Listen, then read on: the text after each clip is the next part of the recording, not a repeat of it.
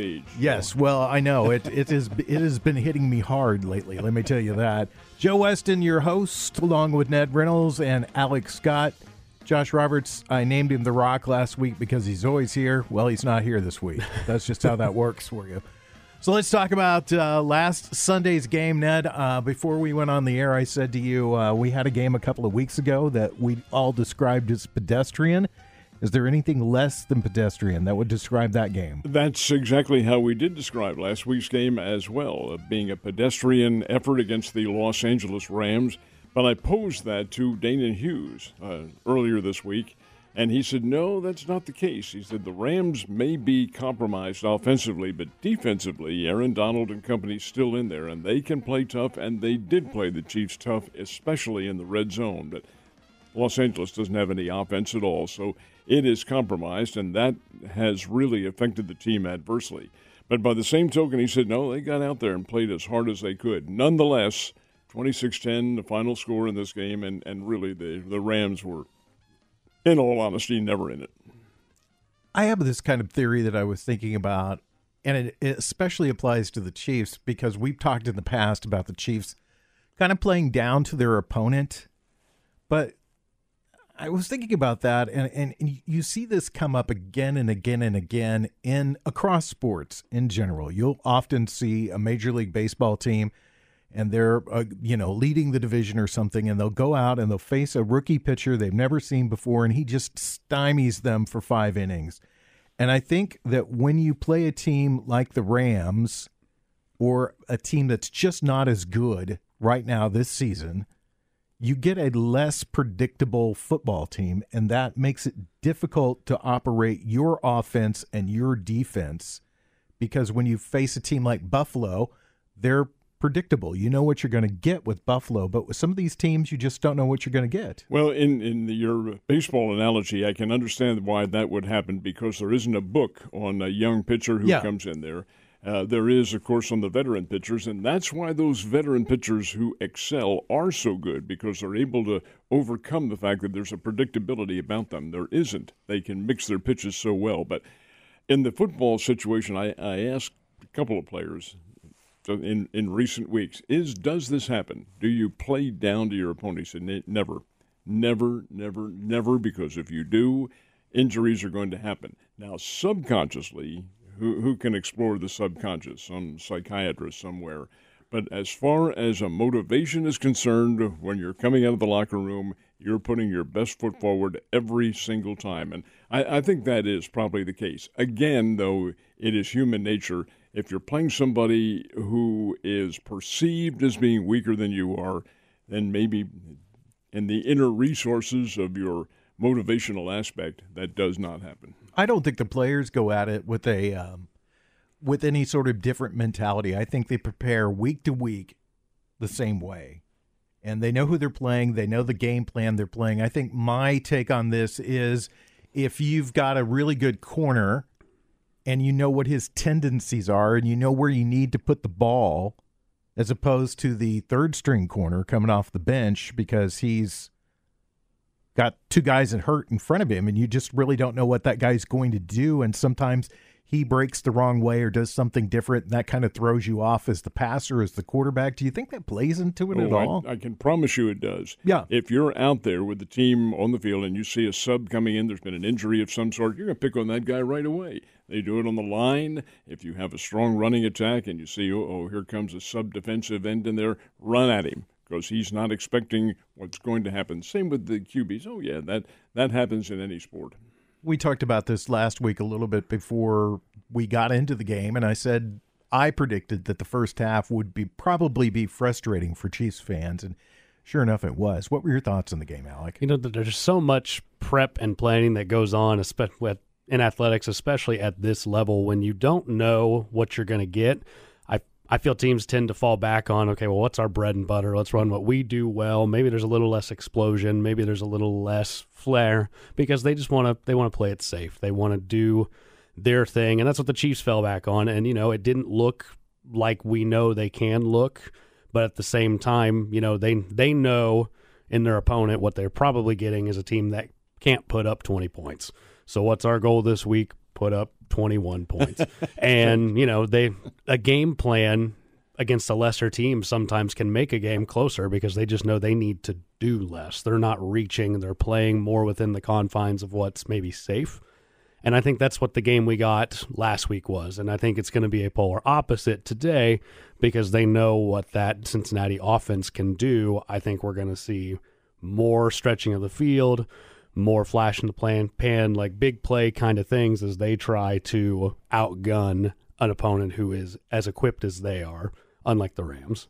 Do you think that game would have been different, Ned, had, say, Matthew Stafford been there? Oh, I'm sure it would have been when you have leadership. Heck, you've got the uh, third string quarterback in there, Bryce Perkins playing, uh, as opposed to Matt Stafford. Heavens, yes, it would have been a lot different. Now, would it have manifested itself into a win? That remains to be seen because there are many injuries and. Uh, uh Cooper Kupp isn't there, number one, and you yeah. have a lot of offensive line injuries as well. But yeah, when you have a veteran leadership at any position, doesn't matter which one it is, of course, in the QB, you're the leader on the field. But sure, it would have made a difference. I contend Cooper Kupp is the most valuable player in the NFL. Pretty good. And he played, and he's played like it. Uh, just a, a, big loss that you can't replace. Twenty six to ten was the final score. Did they uh, do the over under? Did they was it over under last week? Well, let's see. It, it certainly would have been over because uh, 37, 37 would have been the max, and no, I would have been over that. Sure, it, I think it's probably in the forties somewhere. You're listening to Ned Talk, your local live sports talk show. We get you set for the Chiefs pregame show, which is coming up at 2 o'clock. Any big takeaways for either of you from last week's game? Alec? You know, I I don't know if there's anything too big. It looked exactly kind of like what I thought it would. Like you said, the Ram, while the score maybe was closer than some would have thought, it never felt like the Rams had a shot in that game.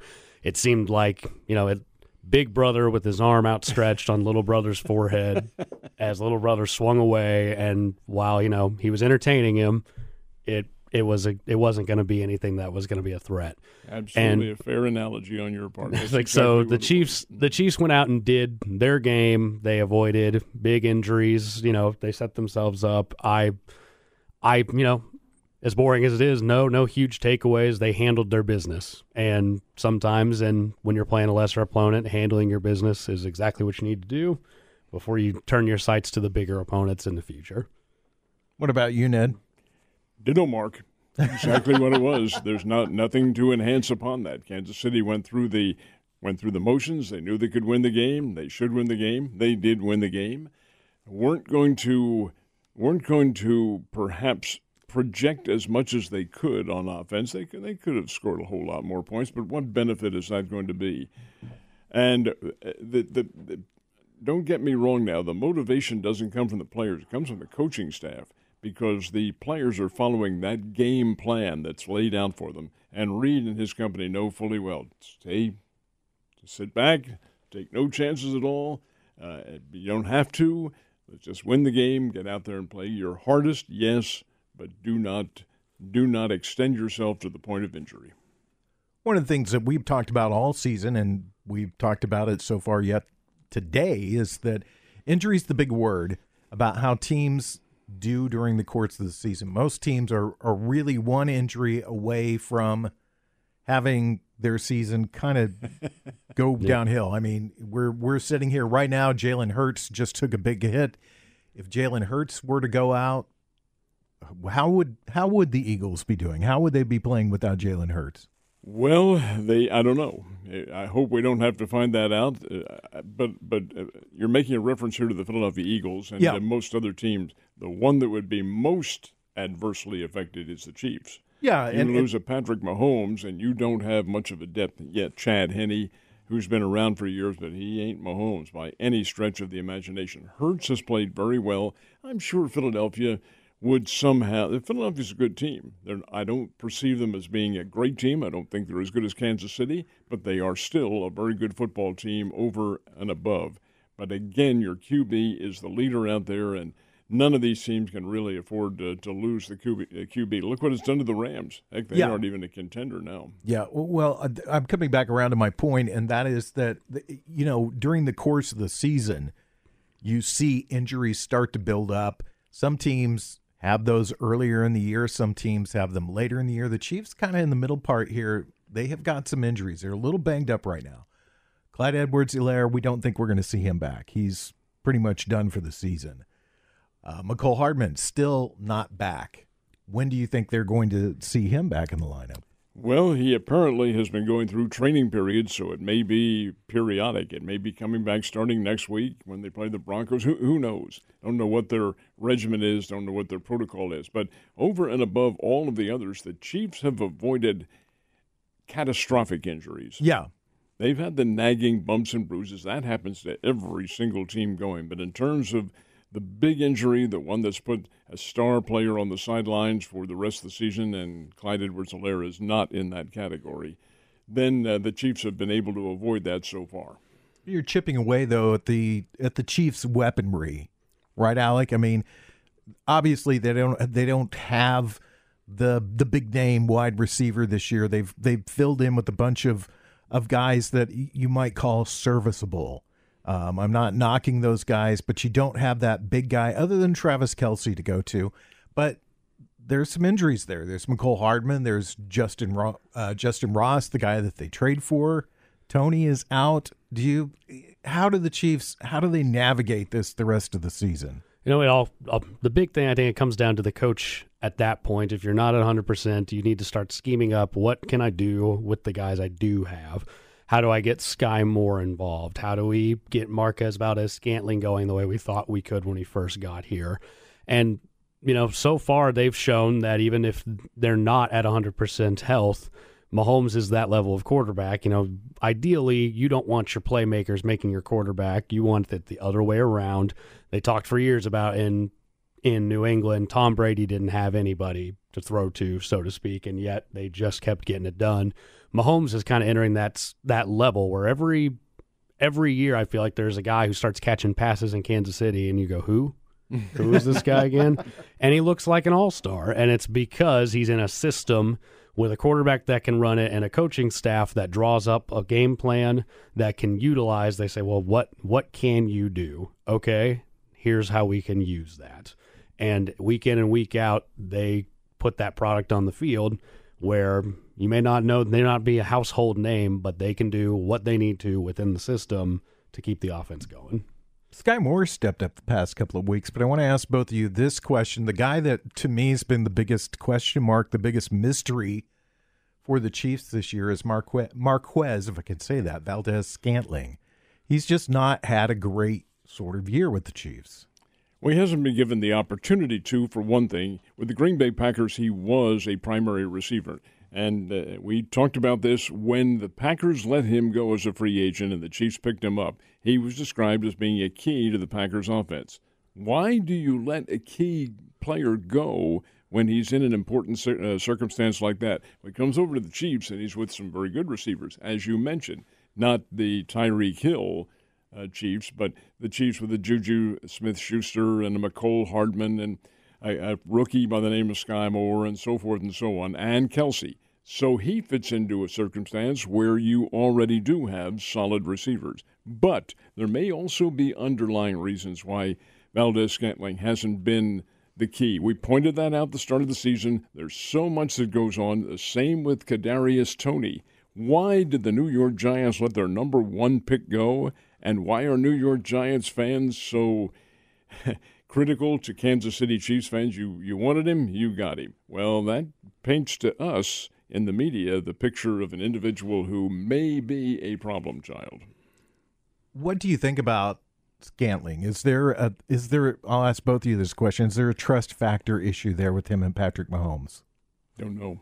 Do yeah. not know. Yeah, I mean, I I look at Scantling, you know, when the signing happened, I didn't think it was a bad move necessarily, but if you you look at his history in Green Bay, he got to play all his seasons there across from one Davante Adams. Yep. And there's only one Davante Adams in the world. So when you're when he's drawing the kind of coverage he is, it does open you up. In Kansas City, Travis Kelce is an offensive weapon on par or better than Davante Adams, but it draws different coverage since he's a tight end, kind of there in the middle. I think Scantling is showing that you know he's he's maybe a good number two or number three guy. If he's got to carry the load, I don't know if he's got it in him. But as far as trust with Mahomes, you just hope it's time. You know, time can fix everything, or just it's either needs more time or it's just not meant to be. Alec, I think my chronology is correct here, but Valdes Scantling came to the Chiefs after Davante Adams had gone to Denver. And wait a minute, you're letting go of your other receiver who was a free agent. This isn't a trade, a free agent situation who you could have signed back. I don't know. That's just a strange circumstance to me. Do you think that uh, Aaron Rodgers would like to have him back, though? I think Aaron Rodgers would like to have everybody back. Yeah, anybody back, yeah, that he could throw a pass to that could catch a football. Let's talk about the defense for just a second. Again, another, you know, it's not it's not pretty, but they get the job done, and uh, the defensive side is playing pretty good football right now. They have. You can't deny that at all. That, that big front line. Did you say that uh, Clark is out today? He is out today. He has some undefined illness, is what I heard earlier when I was before we started and I was watching the TV. That poor guy's had more problems, be they of his own hand or by injury or whatever. Yeah. Uh, but you do have Chris Jones, and yep. Jones leads a very good and and, and uh, the kid from Purdue, Karlaftis. has played very well indeed. Their linebacking core is is among the best. When you've got a Willie Gay in there and a Bolton and people of this caliber, you're playing pretty doggone well and their depth. I do have some questions about the defensive backs, and I wonder if we not might not see that exploited today by Joe Burrow and company because he can do that. He can pick apart your defensive backfield. And if the Chiefs do have an Achilles heel, it may be right there. We'll find that out. But over and above, uh, above all, I think their defense has played uh, very good and above expectations. I don't think that's really their Achilles heel. I honestly don't because – I think that while it's a young secondary, you saw the Chiefs get beat badly in the last couple of years. You've not seen that this season. When they've gotten beat, it is on a tip your hat sort of play. And I think uh, Trent McDuffie is a is a star in the making. There are two ways to look at that, Joe. Yes, it could be that, but even more than that, it could be the pressure the defensive line is putting on True. QBs and hurrying them. The Chiefs are among the league leaders in hurrying the other team's quarterback. And when you throw off balance, and before the the time before these the uh, practice time that these QBs work on, you can really disrupt. That's what the Chiefs do. They disrupt offensive schemes. Uh, I, I still think if you get a solid quarterback in there who starts to pick apart your defensive backfield, you may have some problems. Yeah, I I I like their I I'm a fan of the secondary. I don't know how you feel about it, Alec. You know they've held up. You know they've they've done their part. The a good defensive line can cover up mm-hmm. a bad secondary yeah. and vice versa. But you know that pressure rate, you know they they do what they need to do. But today is going to be a massive test and a good measuring stick to see where they're at because the Bengals are going to line up three guys in Chase and Higgins and Boyd who can win versus one-on-one coverage, and you cannot help with all of them. One of someone's going to be on an island against somebody every play and that's what cost the Chiefs last year. It was Chase and Higgins and Boyd making, you know, plays that were tip the cap kind of plays where it's just, hey, you beat our guy. We'll, I'm curious to see what kind of scheme they have drawn up if they fall back into more zone to try and avoid that, or if it is just relentless pressure so that Burrow doesn't have time to find him. Yeah, Burrow's been sacked more than any other quarterback in the NFL over the last two seasons. My uh, scheme for the game today would be the, the Chiefs play the second half because they've lost they've lost both the games against Cincinnati in the second half. So we call it off at halftime. Yeah, basically. the telecast, hey, game's over. yeah. So when we come back, we'll talk about the topsy turvy world of college football on Ned Talk.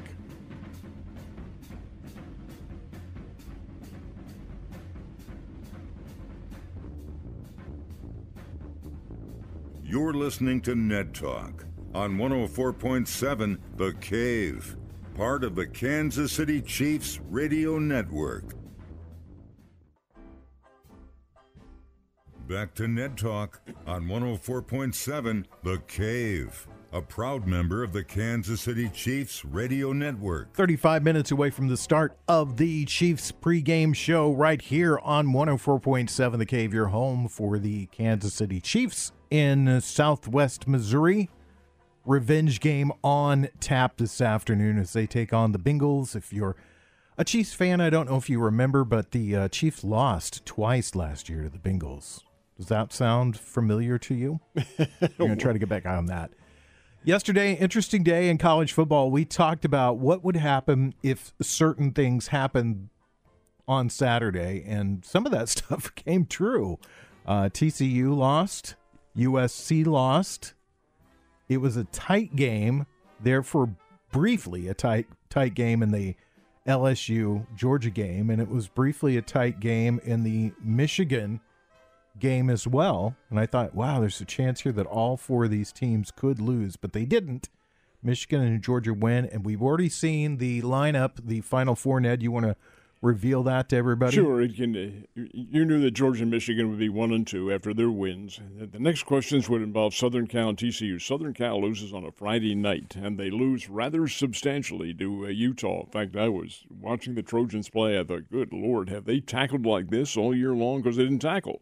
It was really a very poor defensive performance on their part. I know that would not sit very well with Oklahoma fans since this is Oklahoma West with Caleb Williams and uh, the coach out there now heading the Southern Cal program. They didn't belong, so they drop out. You knew they were going to. In the case of Texas Christian, there was a time in their game. First of all, Texas Christian has made a whole serial line out of their games this season. They've come from behind and won. I think the numbers uh, six of six eleven or seven eleven or seven of twelve, whatever it is. They've come from behind to win. They were behind Kansas State by a substantial margin. They were behind Kansas State by a substantial margin the first time they played and came back and won 38 28. This time, a really dicey situation because there's a lot on, on record for them. Anyway, they come back, send the game into overtime with some really gutsy play by Max Duggan, their quarterback. So they send it in overtime and have a chance to tie the game, or it's fourth and less than one to go, and TCU decides to go for a touchdown. This is in the overtime. They do not get it. Why didn't they go for the field goal and tie it as a reason why? And that is because I'm of the opinion, without proving it, that Sonny Dykes knew fully well that he was in the playoffs regardless. So why not go for a win, put put an exclamation point on it, or at least go for the lead in this case, because K State would get the ball back. But at least put the put the onus on their shoulders. But he decided to go for the touchdown, didn't get it, and K State wins it by three. There was no justification in my mind for dropping Texas Christian out of the top four. So they end up at number three, where they were. Well, wait a minute, why is that? because if Michigan had been number three, I'm, I'm sorry, if Ohio State had been number three, they would have been playing Michigan again for the second time in two or three weeks, and the bowl committee did not want that. So they let's keep TCU number three but Ohio State number four. What about Alabama? Nope. Nope.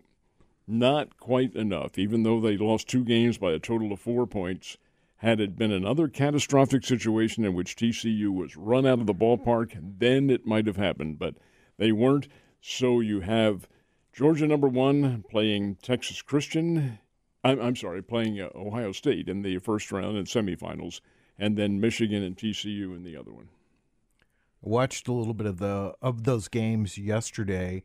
Uh, Nick Saban was on at halftime pitching for his team to make it into the final four, and then of course he's he's been against the playoff system.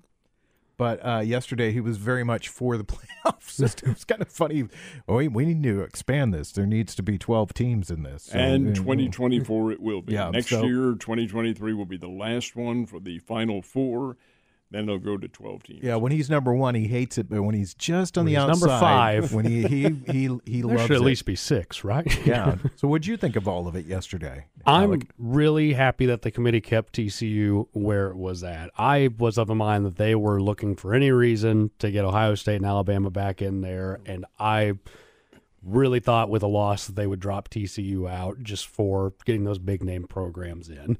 I think TCU deserves to be there, and a field goal loss in overtime to a number 10 ranked very good K-State team who they beat earlier in the year. Who they'd already beat earlier in the year. I think I think they did the right thing to keep them than where they were at. Michigan and Georgia also no issues with. I'm still on the fence of USC versus Ohio State because I know USC doesn't play defense, they don't tackle, but that that is a two-loss team versus a one-loss Ohio State team by virtue of playing one more game than Ohio State, and USC's two losses were both against Utah. I'm still I don't know how I feel about putting a one loss team who played one less game and got, you know, on their home turf against their biggest rival bullied. They did not show up against Michigan. And I know USC didn't play their best game against Utah, but they lost by one point to Utah earlier in the year. I'm frankly just getting a little tired of these arguments, and I'm happy that it's expanding so that we can stop saying, you know, a team that went to its conference championship and lost is worse than a team that didn't make it to its own conference championship. Ultimately, I think Ohio State is a good enough team to be in there. It will be exciting.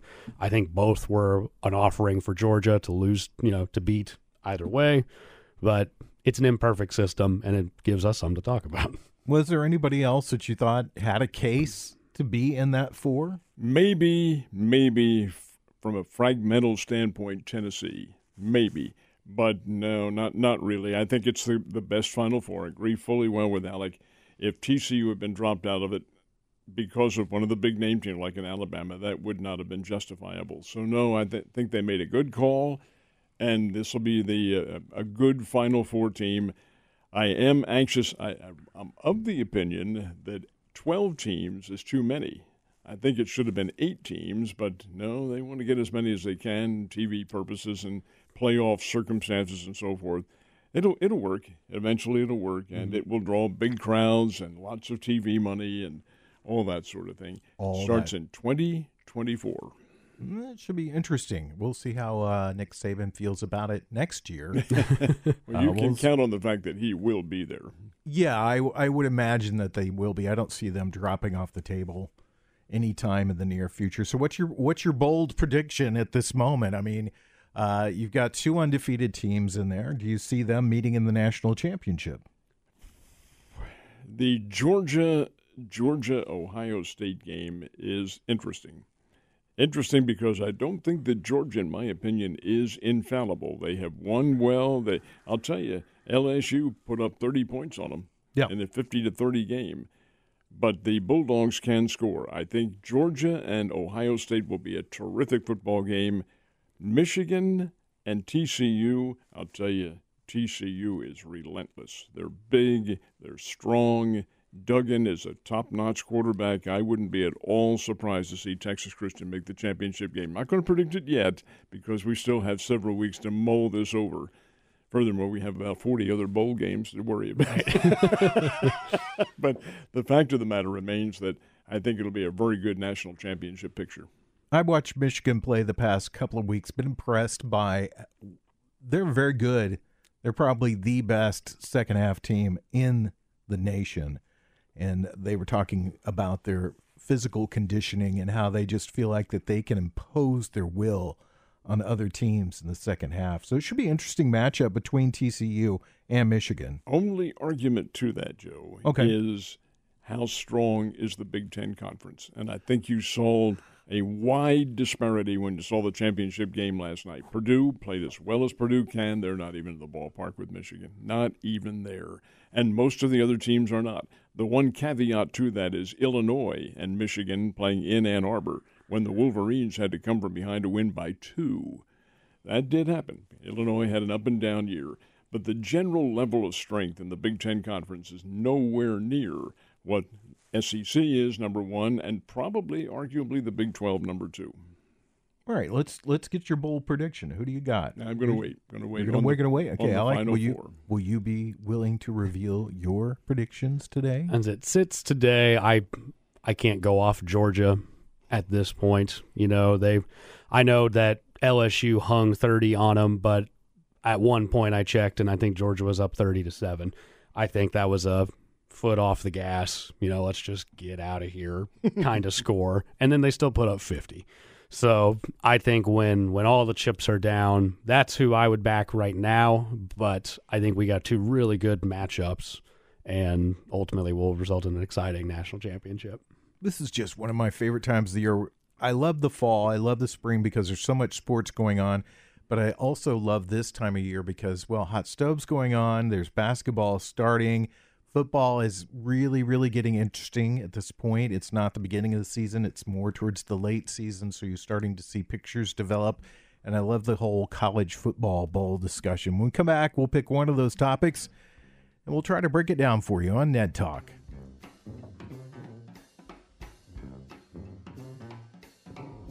You're listening to Ned Talk on 104.7 The Cave, part of the Kansas City Chiefs Radio Network. Back to Ned Talk on 104.7 The Cave. A proud member of the Kansas City Chiefs Radio Network. Pre-game show starts in 20 minutes right here on 104.7 The Cave. We are your pre pre-game show, if that makes sense at all. It's halftime across the league. Pittsburgh leading Atlanta 16 to 6. Woo! Denver over Baltimore in an exciting game. Do you believe I don't I'm not a Ravens I'm not buying the Ravens doll. 6 to 3. Lamar Jackson did earlier go to the medical tent and leave that game. I don't Okay. know if he's come back yet. Chicago 16 over Green Bay 10. They're in the third quarter of that game. Detroit 23, Jacksonville 6, Detroit 7 to 5 in that baseball game going on in uh, Cleveland and Deshaun Watson back for the game today and interesting to see how that what they say about that game tomorrow. Minnesota over the Jets 20 to 6 at halftime. New York Giants 20 to 13 over the Commanders at halftime, and that uh, kind of brings you up to date on your scores. Let's talk some some college basketball with Mr. Ned Reynolds, who's closely keeps an eye on all that for us. What have you seen earlier in this early in the season that's got you excited? No clear cut, in my opinion, national championship level team. Several, uh, uh, and I'm going to say a number of 10 to 15 who could win the doggone thing. Houston's number one right now. And Sam's Kelvin Sampson, who's coaching the team this year, has done a really good job. No, they aren't the Houston team of 40 years ago with Hakeem Abdul Olajuwon and Clyde Drexler and those people. No, it's it's not like that. This is a team that's played very well, but the Cougars really haven't played anybody of of, of uh, top contending level yet. Kentucky is going to be good. They've had their their soft moments, so to speak. North Carolina and Duke have really faltered. Gonzaga has faltered quite a bit. Tennessee has a nice ball club, and right up the road in in Columbia, Missouri, the Missouri Tigers are undefeated at the moment and probably getting some look at being in the top 25. Are they? Should they be there? Well, we'll find out here in the next couple of weeks. And here in town, Missouri State is one and one in the conference. They won their opening conference game, and that was on Monday when they played a. Uh, I beg your pardon, it was Wednesday. Wednesday when they played a, a very middling Illinois Chicago team, which is new in the Missouri Valley this year. They're not they're not very good. And Bears were able to pound them by double digits in Chicago last night. The Bears were home, played Bradley. Bradley is a very good basketball team. Not great, but pretty good. They play Arkansas here later on next week. The Bradley team is big up front. They have a lot of size. They have some good ball handling people. And I tell you, the Bears, with their pressure defense, tried that, and Bradley was able to pick them apart. If you have ball handlers on your team and you can shoot fairly well, then Missouri State's going to have their problems. They did last night, lost by 18 at the Great Southern Bank Arena, 58 to 40. 40 points is a low water mark for any college team, and that's all the Bears were able to get. In, ha- eh, we'll make a comparison here. In their Wednesday game against Illinois Chicago, the Bears had 42 points in the paint. Last night, they didn't even have 42 points on the scoreboard. That's the difference in the level of play that they're coming up against. So it'll be a rough road to go. Missouri State takes three days, two days, two days off, and then heads out to Moraga, California to take on the Gaels. And St. Mary's is very, very, very good. They're a national caliber team. They play well. Bears played them last year out in Moraga and got thumped pretty good. Be interesting to see how Missouri State plays St. Mary's this time. What's the identity of this Missouri State team? Well, it's it was going to be your point guard, Matthew Lee. He was a transfer from St. Peter's, and St. Peter's was a magic team last year, down to the Elite Eight before they were eliminated. Well, he got in the transfer portal and came out here to play for his final year. He's out, out for the year, knee injury. So he is he's gone. Right now, having freshman kids try to step in and play at the key role. Point guard Joe is the quarterback on Yep. and you've got to have a leader out there who can play, or your dominant man on the pay, on the uh, baseline to go to to get you out of any kind of situation you're in. And Missouri State doesn't have. They have big men, yes, but they're not. They're not the dominant post players like a, a Gaige Prim or people like that. Well, can't go back to them. Those guys aren't here. So it's a new team. It's 14 new guys and still coming together. It's probably going to take them a while to really come together to where the unit is cohesive. Well, that's really odd to think. 14 new guys. That's the transfer portal. Yeah. Four of their keys. we make we make kind of a geographic uh, piece of sarcasm about that. Northwest Louisiana is Missouri State South. That's where four of the players went Really? with their coach. Wow.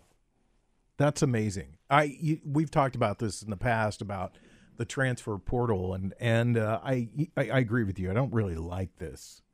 Um, you you see it at almost all levels of sports, and now college sports has been immune to it because of the rules and the regulations that the NCAA had in place. You could go to another university, but there used to be you used to have to have special circumstances for you to play right away. Usually, you had to sit out a year, and now you can't do that. And you're starting to see more and more kids and students dictate how and when they'll be used and when they'll play. I was noticing in a game yesterday that I watched that one player uh, had come to the team and said, "I won't suit out today because it's going to burn my red shirt, so I'm just not going to suit out." There is a rule if you can you can play in as many as four varsity games and still maintain a red shirt. So obviously this kid was getting ready to play in game number 5, I guess.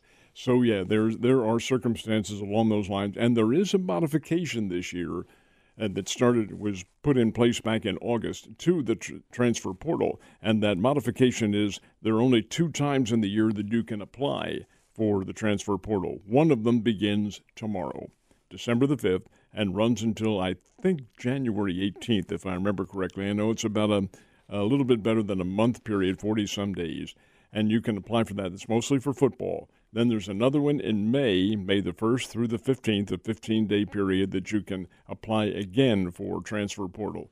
But other than that, then you know, once you've made your commitment, then you're there. In the old days, when it first came into being, you pick up anytime, anytime, and just go to any other school and get ready to play. You're fine. It's not quite as easy now. And of all people, and I found this to be very interesting, Deion Sanders, once Jackson State plays in the Celebration Bowl, which I think is next weekend or in two weeks. I'm not sure. Uh, once they play in that game, then he is leaving Southern University, or I'm sorry, leaving Jackson State and going to Colorado, on the University of Colorado to become the head coach. He cautioned his players after yesterday's win, and Jackson State did win their game yesterday. He said, Look, I know some of you guys want to come with me. I want to sit down with each of you personally and we'll determine where you are and what your chances of playing. Don't do it just because it's there. And I thought, hey, words of great wisdom. And I'm glad he said that. From Deion Sanders. Trevor Lawrence looks like he also went down in today's game against the Lions, and uh, I'll tell you, the Lions are making me a believer, they'll be they'll be good next year. making you making me a believer next year. It's always next year for the Lions and the Cubs. When we come back, we'll uh, have our picks and we'll get you set for the pregame show, which starts in 12 minutes. You're listening to Ned Talk on 104.7 The Cave, part of the Kansas City Chiefs radio network. Back to Ned Talk on 104.7 The Cave. A proud member of the Kansas City Chiefs radio network. We're just less than six minutes away from the start of the Chiefs pregame show. Chiefs and the Cincinnati Bengals coming up right here on 104.7 The Gay Cave. Do you think uh, there was any need of any bulletin board material in the Chiefs locker room this Not, week? not after the two games of last year. No. The no. bulletin board was probably blank, except for that babysitting one with the tabs on it that you just pull off. You need a babysitter. Patrick Mahomes' wife is doing some babysitting on the side just to earn a little extra cash of her own. Financially smart, you know. Yeah, she just wants to be free. she wants to have her own mad money to do what she needs to do. She don't want to be relying on Patrick and his billions of dollars to uh, do what she needs to do. Okay, so it's time for us to do our picks for this week, and when we do this, we always play. Ned's ironclad, rock solid pick of the week. Ned's like shaking his head. He's already sick of that. Let me He's tell you a little bit my, about my card this week of 10 games. Okay. I'm over. and it's already middle part of Sunday and I'm over. Well, it just doesn't sound good to say Ned's Jello pick of the week. It might as well be. The It's wishy washy, half hearted. Uh, I don't maybe think it's should going to be the case me. in this one because it's the, the the game really shapes up as being a very good one. This is two high-powered offenses. Mahomes what has 29 touchdown passes this year, and Burrow has 23. They're both high-scoring, both highly regarded QBs. Both have talented receiving corps. Both teams are, in in a sense, not literally so, but in a sense, they're kind of images of each other. The uh, Chiefs probably have a little bit stronger defense than Cincinnati does, and Kansas City has the better record, only two losses as opposed to four by the Bengals. But the bottom line remains I think it'll be a very good football game playing in Cincinnati. I look for the Bengals to give Kansas City a very difficult time, maybe a lot of points on the board. So we'll pick a score today. To pick the Chiefs to win by. Last week, incidentally, I noticed that you guys are quick to pounce on me when I'm really off, but you didn't give me any credit for coming close to the score. Last Way to go, Ned. Did a really good job with did. the score last week. Now I've been mollified. That's very good. and that's not a term for. No, no, I think all gonna- of it. I think all of us did a pretty good job with the pick last week. Uh, in this in this case, I am going to suggest that the Chiefs win by a score of 34, maybe 34 to 31, somewhere in that vicinity. Alec, Do you know the over under on this one? Probably about 50 something, I imagine. I do not know it. I think I hit that over. I think this has the feel. I'm, you know, I said earlier, I think this is a big test for the Chiefs secondary. I think last year they had a bad taste in their mouth. I'm one thing I'm worried about that I don't think it's gotten enough attention, and I've just kind of seen it watching the Chiefs. I don't think Butker is 100% ever since that injury. We've seen him miss some extra points here and there. I worry that one missed kick today might actually end up being be. a big difference. So I hope he can put it through. But in in Cincinnati, I just got a feeling I'm gonna go. I'm gonna go Bengals 34, Chiefs 31. I just think the way Cincinnati's they're doing it looks too much like last year for them. They started a little slow. They've started to right the ship. Burrow's getting sacked less. I don't want it. As a Steeler fan, I hope that I'm wrong. This is just a feeling I've got. It is 53. 53. I think All that right. hits. Here's my prediction: uh, Chiefs forty-one, Cincinnati twenty-four. Mm. I, I think it'll it'll stay close for a while during the game, and then in the second half, the Chiefs are going to come out. They're going to play the second half. By the way, that's going to be the that's going to be the headline. Chiefs Chiefs play full four quarters against the Bengals, and I, I just think that uh, Burrow will be forced to try to do some things, and the Chiefs will come up with some big stops. I predict a big play in the defensive side of the ball, and, and they'll they'll score a touchdown that way. And that'll give them the uh, two touchdown victory that I am predicting today's game. At least I'm hoping for, because I really do feel like the Chiefs are better than the Bengals, and they and I felt like they were better last year. This is the type of game they show up for. You know, we talked last week. They don't beat a middling Rams team by 30. They beat the team that has the same record as them by 30. Is the Chiefs' way. Yeah, I think so. So anyway, we will be back here next Sunday at one o'clock once again. In case you have not heard, the Chiefs game, as predicted by Alec, has been flexed out of the night spot. It will no longer be on Sunday night. It will be on Sunday afternoon. So that means you've got us starting at one o'clock. The pregame show from Kansas City starts at two o'clock, and then the game will be right around 325. It is at Denver. Alec, I don't know if you'll be here next week. We will see. I hope you are. I hope that you will be here next week. I'll see you tomorrow. Ned, I know you'll be here next week. We'll have Kevin join us from Denver to talk about the game. Everybody sit back, turn it up, and listen to the Chiefs take on the Cincinnati Bengals right here on 104.7 The Cave.